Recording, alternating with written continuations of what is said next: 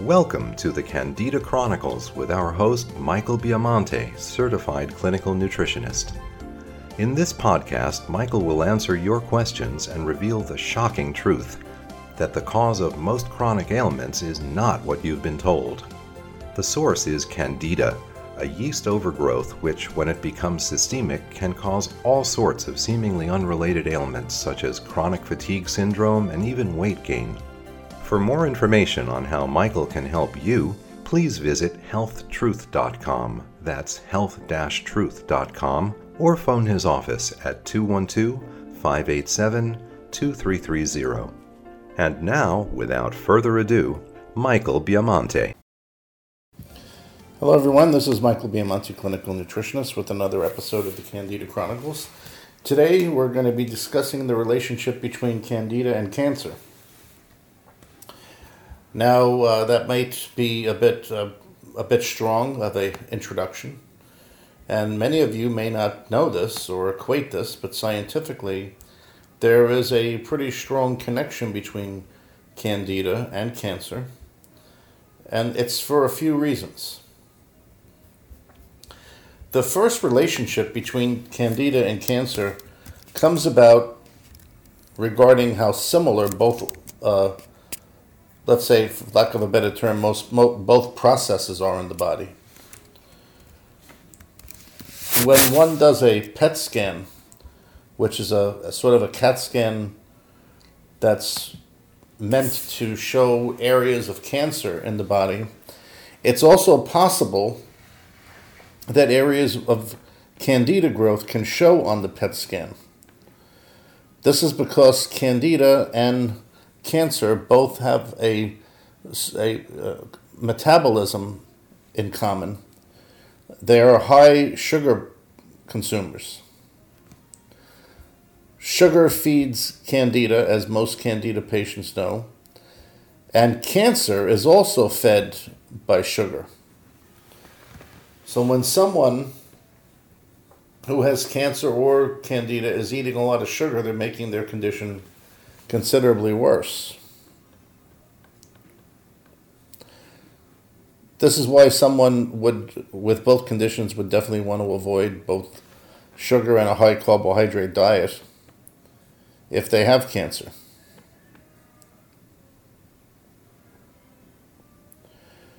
Interestingly, it was observed by some of the early pioneers um, in nutrition and nutritional medicine that candida and cancer would tend to come together. Now, this could be argued nowadays from a modern viewpoint. You could argue that the reason why someone who has cancer nowadays would have candida would be because of their treatment. Chemotherapy and radiation therapy are likely to bring about candida in a cancer patient because of how those two treatments suppress the immune system. But cancer itself is immunosuppressive. Cancer itself is a process which is suppressing your own immune system, which, interestingly enough, is then going to bring about a higher incidence of cancer. So the relationship becomes more interesting in this matter. Tumors are known to have an exceptionally high metabolism rate, and cancer or tumors are known to literally eat into uh, various body tissues. Um, tumors, there are certain types of tumors which can actually eat right through your bone. Now, what's interesting is, well, I, I could not say that Candida particularly does this as an organism but we do know that in the manner which candida grows in the body, it does grow in that kind of similar manner where it actually does permeate your tissues. It's definitely not as devastating as cancer is in destroying large areas of tissue, bone, or glands, but it has the similar effect. If anyone has ever seen mold growing into a piece of cheese or mold growing in a piece of bread, Candida has that similar reaction when it overgrows in your body and tissues where it actually can start to permeate tissues. It's doing that because it's looking for sugar, which is the primary thing that it feeds on. So this becomes a very interesting coincidence or correlation between these two processes. There's also a bit of a relationship between pH and cancer and pH and funguses, but it's not quite the relationship that people often think. As an example, in the cells of your body, cancer processes are sped up, and some doctors would also say initiated by excessive acidity in a cell. Dr. the, the late Dr. Nicholas Gonzalez uh, based a lot of his cancer treatment on returning alkalinity to the cell because he found that alkalinity would reverse the cancer process in the cells.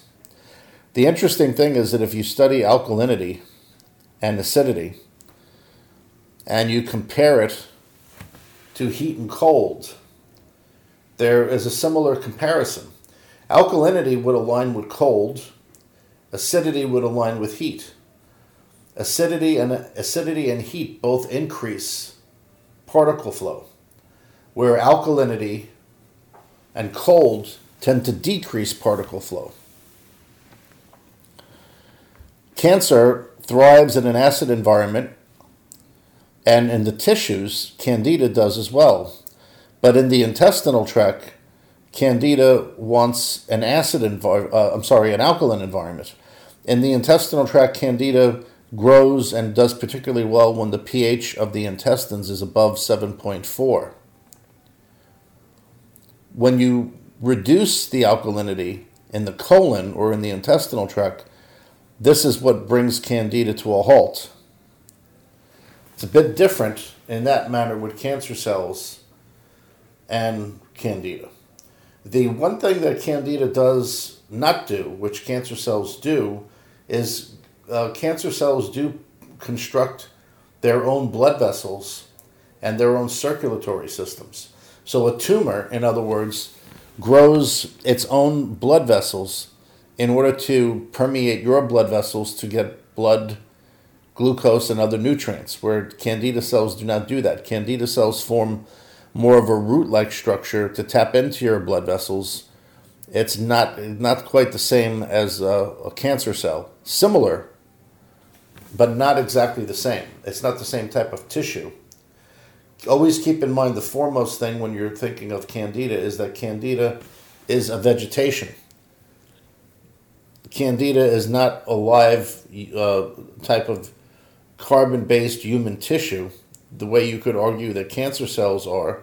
You could argue that cancer cells are human cells which have run amok and are proliferating at a very high rate, which is unnatural to them but they're not the same type of tissue. They do have this interesting point in common where both of them do grow, you could say, extensions, which are looking to get blood out of your own blood vessels for the glucose, but it's not quite in the same manner. But the fact that they do this at all is, is quite interesting where they have this fact in common. There is a herbal substance which is sold under the trade name of vascustatin. What it is is actually extract of the bindweed, B I N D, bindweed. There has been quite a lot of research done on this bindweed over the years, and st- several studies have shown that bindweed, when you consume it orally, inhibits the ability of cancer cells to grow blood vessels in order to tap into your own blood vessels and obtain glucose. Studies have been done exposing eggs to bindweed. eggs which are in the process of going through their formation of baby chicks. And it was found that as the egg was trying to produce the, uh, the infant chick, it was unable to because the egg was not able to form blood vessels in a circulatory system when it was exposed to bindweed. And the same thing essentially is true when you're dealing with uh, candida and bin. Uh, I'm sorry, the uh, cancer and the bindweed. The cancer in the human body has been shown in quite a few studies by the manufacturers of the bindweed products to be inhibited in taking the bindweed. It's interesting looking at statistics that different physicians have compiled uh, in terms of the relationship between candida and cancer. One physician documented that 79% to 97% of all cancer patients appeared to have candidiasis. The argument, of course, here is going to be well, is that because they have it as a result of their cancer treatment, or is it just simply innate to the disease process? It's the, that would be an interesting argument to, uh, to have. It certainly is, a, is very common that you'll find cancer patients developing thrush, which is the candida yeast growth in the mouth. And they will, women often develop vaginal yeast infections. Men easily develop um, yeast overgrowth in the genital region. Both, as I said, will develop thrush very easily. It's interesting to note that in a study, an unofficial, quite unofficial study, I would even, not even call it a study, I would call it a long term observation that my practice has made over the years is that, regardless of the outcome of the cancer, we have found that patients who have cancer who do not go under orthodox and traditional cancer treatments usually do not develop any outward signs of candida, where the patients who have had chemotherapy and radiation easily develop outward signs of candida. Osteoarthritis is another illness which has been associated with candida, and also rheumatoid arthritis. Rheumatoid arthritis is a bit easier to explain, I would think, because of the relationship between candida and autoimmune diseases. Rheumatoid arthritis is alleged by many people in the uh, alternative health field to be caused by autoimmune function in the body, which often begins with intestinal permeability or leaky gut syndrome. In a, a study done within my own practice, we found that 75% of everyone who we tested or who came to us with legitimate medical testing showing that they had rheumatoid arthritis had leaky gut syndrome when they were tested for leaky gut. The other 25% did not have leaky gut, but they did have extreme candida. I have never, I have not seen any rheumatoid arthritis patient who did not either have candida or leaky gut. Rheumatoid arthritis is an inflammatory condition, it's an autoimmune condition, and it will usually begin with candida and the person having intestinal permeability. This leads to localized inflammation in different joints in the body, due to the body's autoimmune response.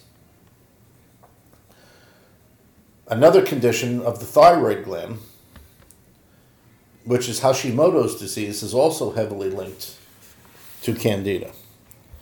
Uh, once again, a study that we had done within our own practice, we found that the majority, at least 80% of everyone who had Hashimoto's had candida.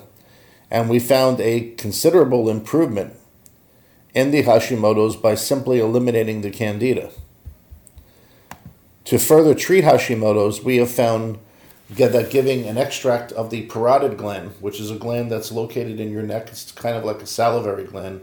It controls antibody response in your in your body.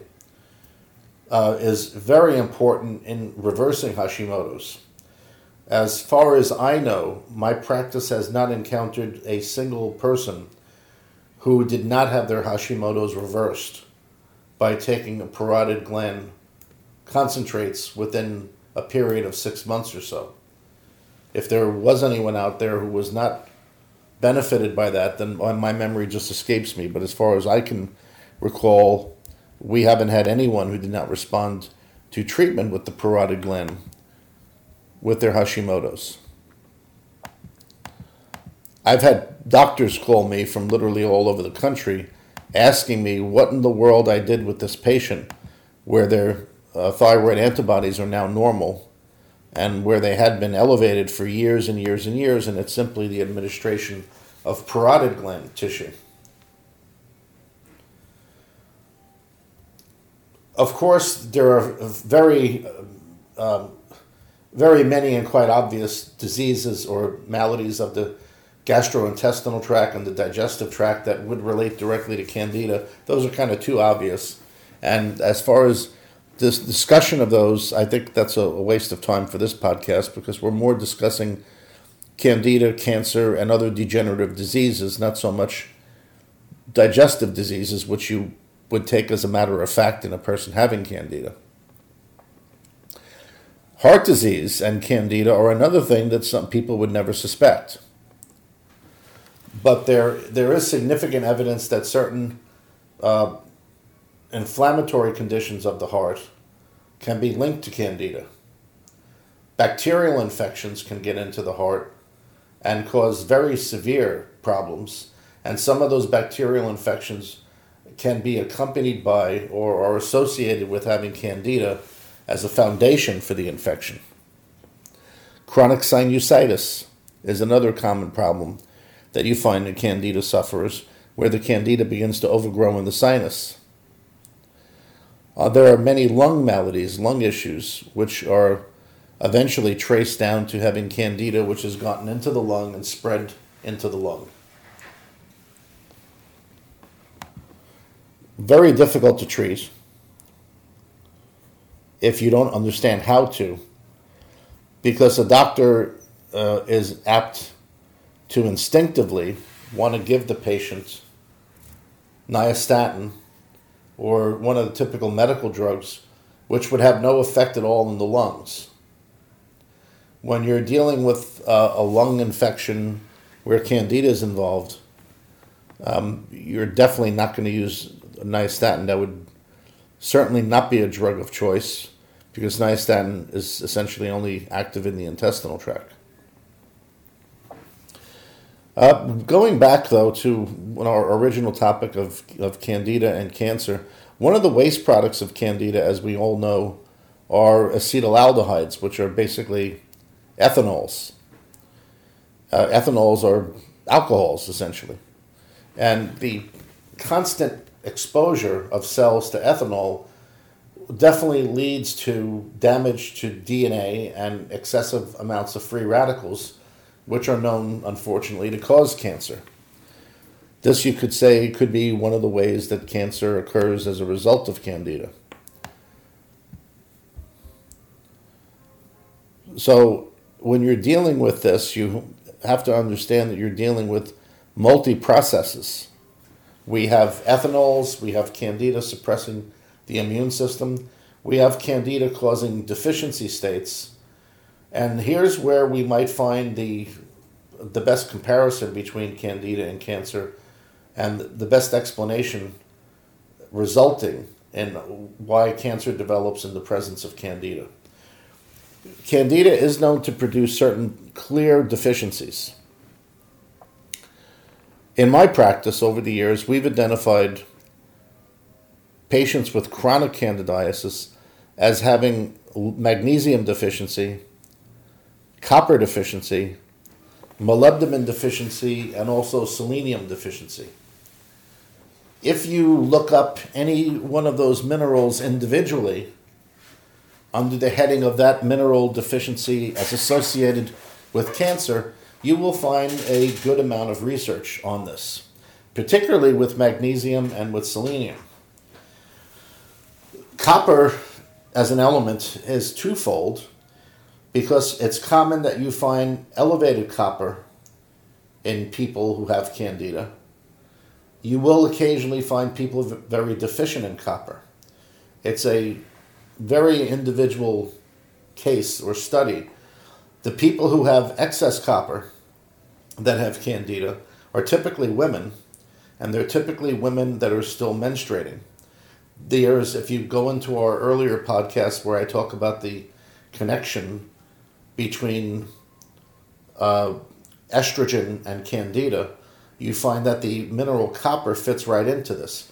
Estrogen and copper and candida all have a similar bond or a similar link to each other. Copper is very estrogenic, as is candida. Women who have candida tend to have more estrogen dominance, which causes a greater storage of copper in the body. And the copper is then associated with the excess growth of candida. Copper itself, when it's in excess in someone's body, could be thought of as being biologically unavailable. This means that you might have a lot of the metal or the element showing up in your tissues or in a test, but it's not really available for your body to use from a physiological standpoint the way it normally would be. This is a very difficult concept for many people to understand. I've talked to PhDs and medical doctors of all types and unless they really understand nutrition and how the body utilizes nutrients, it's very difficult to get them to see this concept. Um, nutrients have to be obviously digested, absorbed, assimilated, and then utilized in the body. When a person has an excess amount of a mineral like copper, which can be a heavy metal when it reaches an excess in your body, the copper actually in, interferes at that high level with the body's normal chemical processes in many ways, and it causes to make the copper that's in excess storage in your system unavailable to the rest of your body and to your tissues. So you could liken this to having a lot of money in your savings account but not being able to transfer it to your checking account where you would actually disperse it and do something with it. So this person is actually thought of as being, in a way, functionally deficient in copper. Copper deficiency is also associated with fungal problems because copper is one of the body's natural antifungals. If you don't believe that me on that case, look at what people put in pools to kill algae and kill fungus. Well, you use copper sulfate as a treatment. This is exactly how the copper is going to work in the human body. It also has this antifungal effect. So when a person starts to develop candida and the candida causes either a deficiency or an excess of copper, you then are going to want to study the references dealing with copper and cancer. And what you're going to find when you look at that is that Copper in excess is associated with reproductive cancers, cancers that particularly involve estrogen.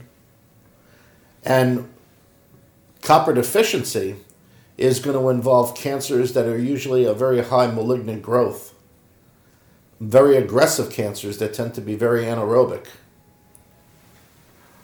Not that all cancer isn't, but this is to, to a greater extent. You'll find that copper deficiency involves those faster, more active tumors or, or, or tissue, cancer tissues. Different than the reproductive types of cancer that you get with the high copper level. Stomach cancer and other forms of cancer have been well recognized to exist in selenium deficiency. Selenium deficiency is argued as one of the reasons why people would develop can, uh, candida in the first place. So there is the correlation right there. Magnesium deficiency has been found in various cancers. You can Google that. And you will again find that the patient who has candida will either has a very high level of magnesium or a low one. It's the it would be the same analogy as the copper situation, where they have either too much or too little, and in having too much, it's not really available to the body in the normal ways that it would be. So, looking at this from the nutritional angle, it can be more obvious as to why candida and cancer can easily come together. And this, of course, is more of a concern when you're dealing with chronic candida. The longer a person has candida, the more susceptible they are to then developing cancer as a result of having candida from the toxicity the candida causes, from the change in your hormones that it would cause, from the nutritional deficiencies that it would cause. So, next question is very often going to be well, how do we handle this? And uh, how this is handled, I would just refer you right back to the basic articles and the basic podcasts on the health-truth.com website, which deal with the Biamonte method in eliminating candida, because that is the most comprehensive method that, that I know of right now. The biggest mistake that people make when it comes to addressing candida is they don't properly test to determine their candida levels. They do not properly retest as follow ups to see whether or not their treatment is working, whether the treatment needs to be adjusted, and whether or not the treatment needs to be ended, because there is that and there is that also. They tend not to rotate their antifungals. They take the t- they tend to take the antifungal every day as a routine, and they will go sometimes two to three months on the same antifungal. In which case, they are now going to drive their candida cells into mutation and into drug resistance. That begins to occur after 21 days on the same antifungal, whether it's a pharmaceutical or an herb, makes no difference. People tend to take probiotics as a solution to eliminating candida, which is a very big, big business. However, it's a it's a, it's a fallacy because uh, probiotics are not able to stick to the gut lining and probiotics are not able to inhibit the growth of candida once the candida is established.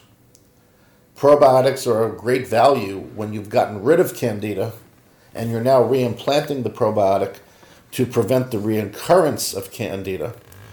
But while you have candida, if you take probiotics and are expecting anything to occur that will be a long term benefit, you're grossly mistaken. Many people can feel benefit from taking probiotics short term. There are many people who also have negative reactions to probiotics when they're hosting candida. This is all covered on the health-truth.com website in more detail than I'll give you here. Suffice to say, to conclude on that subject, is that taking, antibi- taking probiotics as a solution to having candida is a failed treatment it does not work. It will never work. It's not possible for it to work um, because of the fact that candida repels probiotics and stops them from being able to stick to the lining of your intestines. There are certain types of probiotics which we would have to argue are they actually probiotics or not that are the exception to this rule. The exception to this rule are soil based organisms. Soil based organisms are not part of your normal flora they occur in, in very small amounts in the intestinal tract. They're typically found in small amounts in healthy people. They're usually not found at all in unhealthy people. And these uh, soil based organisms are forms of friendly bacteria which actually destroy harmful microbes in your intestines, including candida, through a process called phagocytosis, which is where the cell actually digests the other cell. So the good cell, which is the SOB, meaning soil based organism, not what you thought initially when I said that.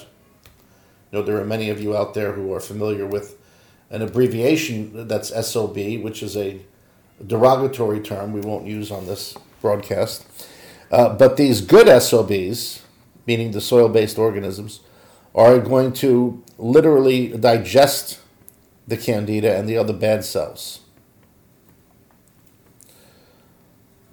There are several forms of these soil-based organisms. And I, I, I am going to say here candidly that this is an inside joke between myself and a few other doctors. The correct abbreviation would be SBOs. But uh, somehow at a conference a few years ago, a doctor turned it around and started calling them SOBs. in a derogatory sense. So that's why I passed that along because I know some of you are listening today to this broadcast.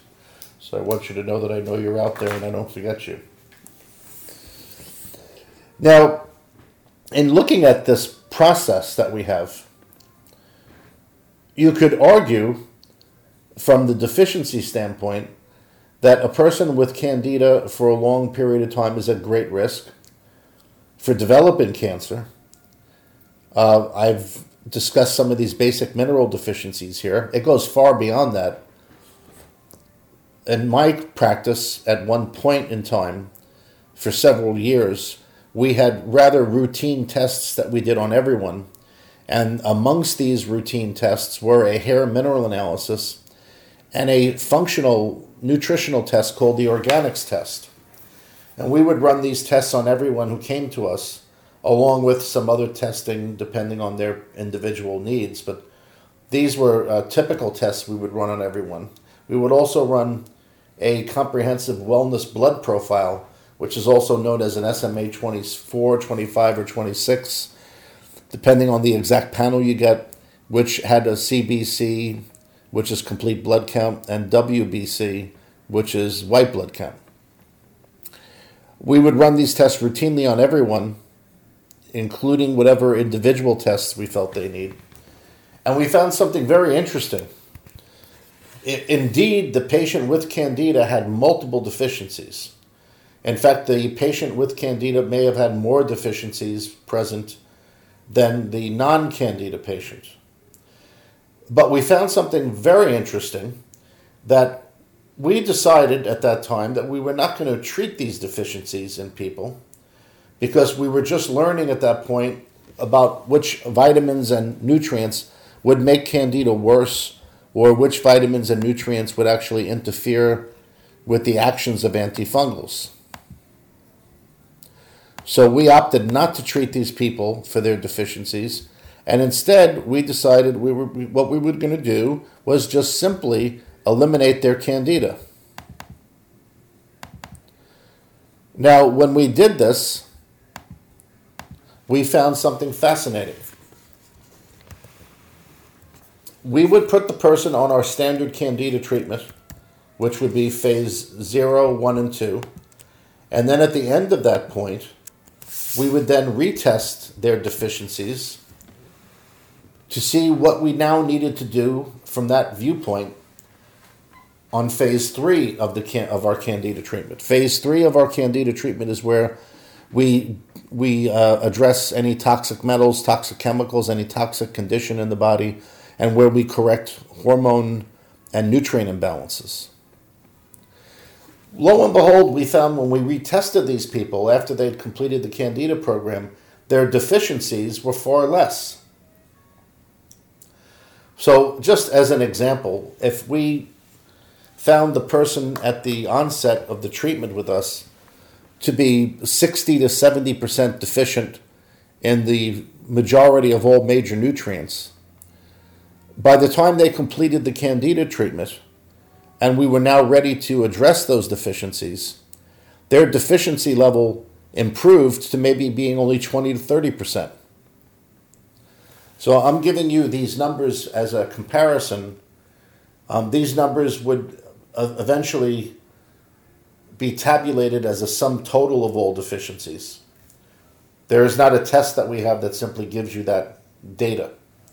I'm giving that giving you that as a, a comparison where you would have a person 60 to 70% deficient and then not address those deficiencies at all, give them absolutely no supplement that would address those deficiencies, only address the candida, only remove the candida, their dysbiosis, rebalance their intestinal flora, and test them again and find that their deficiency state had now reduced to maybe only 20 to 30%.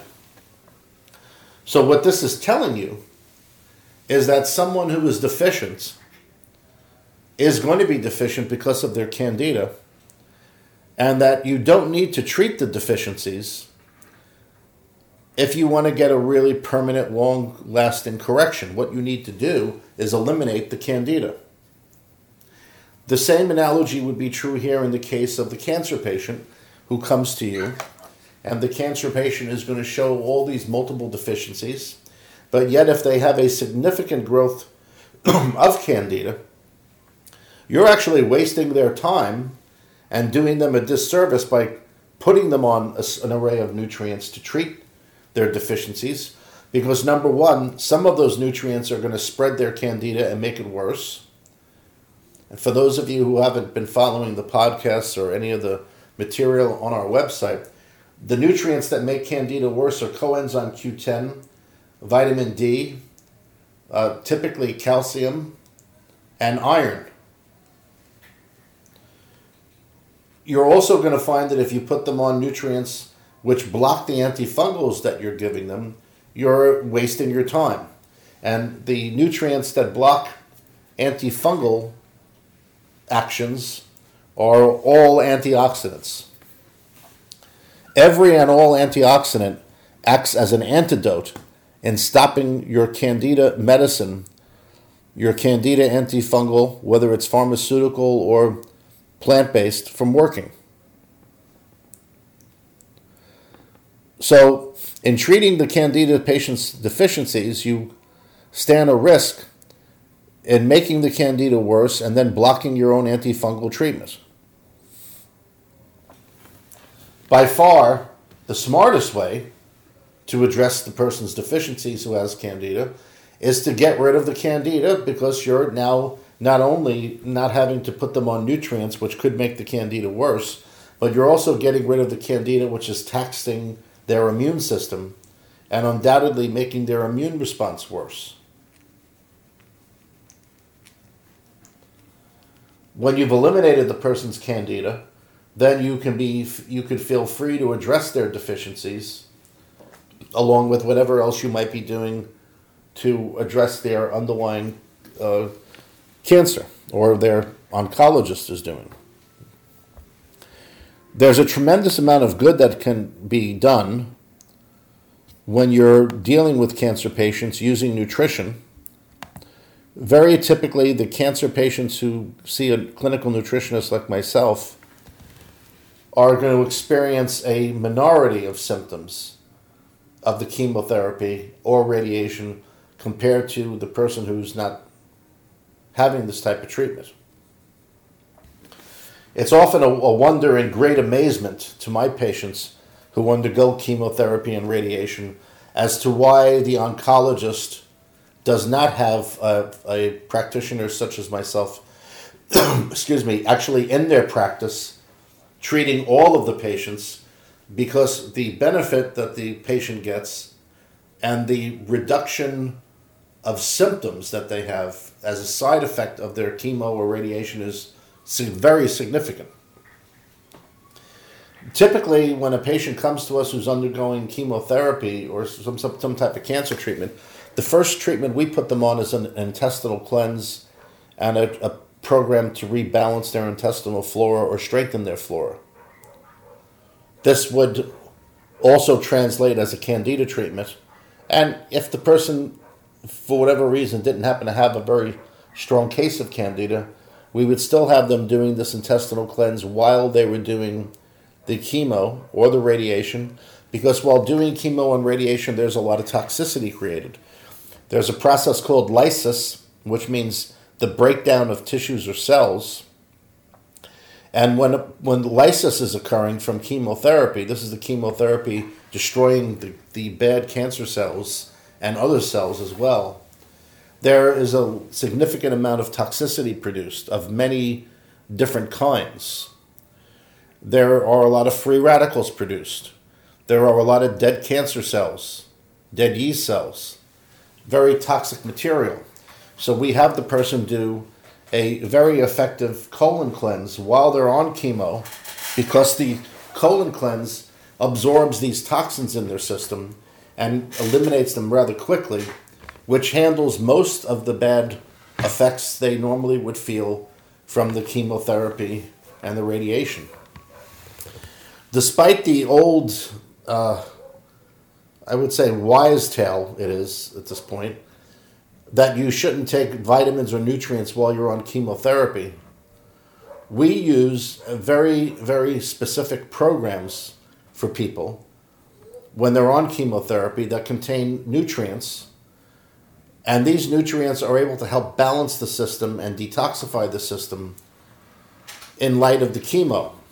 We find we have never had a patient whose doctor uh, came back and said to them, Well, the chemo apparently didn't work in your case. And this proved to me, probably 20 years ago, that this whole idea that you couldn't take vitamins while you were getting chemo was all nonsense. Uh, it was purported that if you took biotin, if you took folic acid, there were particular vitamins they were very worried about that if you took them, it would uh, inactivate the chemo like it was an antidote to the chemo. I have not found that to be true from a practical sense. As I said, we've never had a patient whose doctor told them the chemo didn't work because they were on these various vitamins. These vitamins, I feel, actually assist the chemo in working. That will be a subject for another podcast, but that has been my experience. If anything, they've assisted in working. And certainly they have protected the person from having the huge side effects that you normally would have from chemo and radiation. When one is having radiation, the most important nutrients to take would be niacin, vitamin B3, and potassium iodide. Potassium iodide has been found to protect the cells from radiation, and niacin in the form of nicotinic acid, which is the form of niacin which causes you to have the red itchy flush, actually helps eliminate the buildup of radiation in the body. So this is a way of detoxifying the body of radiation after the chemo, uh, sorry, after the radiation treatments. When you're doing chemo, the correct detoxification measures would be the intestinal cleansing, along with whatever nutrients the person's test tend to indicate they need, which they tend to be most efficient in. That would be more of a genetic issue for you to look at through their own testing. But with radiation, the potassium iodide and the niacin works very well. Many people make the mistake of buying the non-flush niacin or niacinamide, which does not do the job the nicotinic acid does. Very specifically, to remove radiation from the body, it must be nicotinic acid. It is the type of niacin which causes a flush, not the non-flush niacin. Well, that will bring us to the end of the podcast today. I hope this information has been useful to you. It certainly is a bit of a scary thing to confront that there's a relationship between candida and cancer. But if you get rid of your candida, you don't really need to worry about it. So this is Michael Biamonte again for the Candida Chronicles. I wish you health and I wish you to tune in next Tuesday for our next live podcast. That's a wrap for this episode of the Candida Chronicles featuring Michael Biamonte, certified clinical nutritionist. Michael holds a doctorate of naturopathy and is a New York State certified clinical nutritionist. He is a professional member of the International and American Association of Clinical Nutritionists and of the American College of Nutrition, and he's a member of the Scientific Advisory Board for the Clinical Nutrition Certification Board. For more information on how Michael can help you, please visit healthtruth.com. That's health-truth.com or phone his office at 212 587 2330.